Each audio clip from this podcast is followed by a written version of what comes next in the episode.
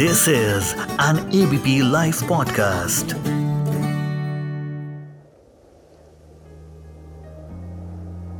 तो हेलो दोस्तों, मैं हूँ अर्शद और एक हफ़्ते के गैप के बाद आप सबसे मुलाकात कर रहा हूँ।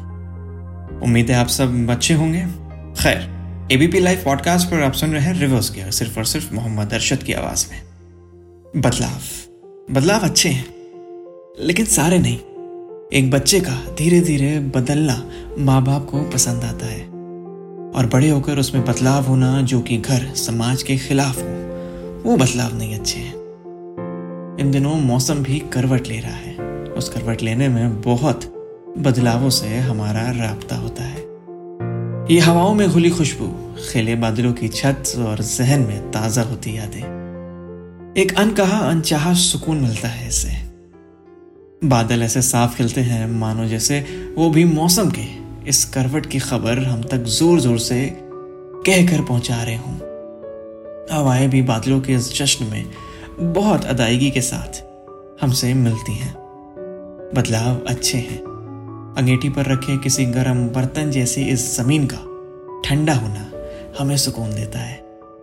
ये वक्त उस दौर की भी याद दिलाता है जब मिड टर्म एग्ज़ाम्स हुआ करते थे। एग्ज़ाम्स भले ही मिड टर्म थे, लेकिन लाइफ टॉप पर थी। साल दर साल सब बदलता गया। मम्मी के हाथों बनी चाय का लुफ्त उठाते हुए, कहा अब हम बड़े शहर के बंद घोंसलों में उस चाय को बस याद करते हैं।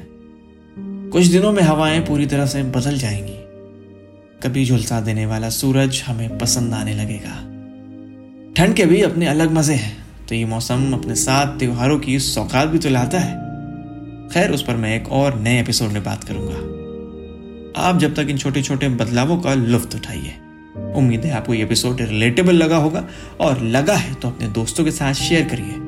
और आपके पास कोई सजेशन हो तो मुझे मोहम्मद अरशद ज़ीरो नाइन के नाम से इंस्टाग्राम पर मैसेज कर सकते हैं। और इस एपिसोड की ऑडियो डिज़ाइनिंग करी है हमारे ललित भाई ने।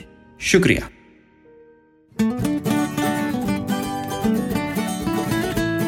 This is an ABP Life podcast.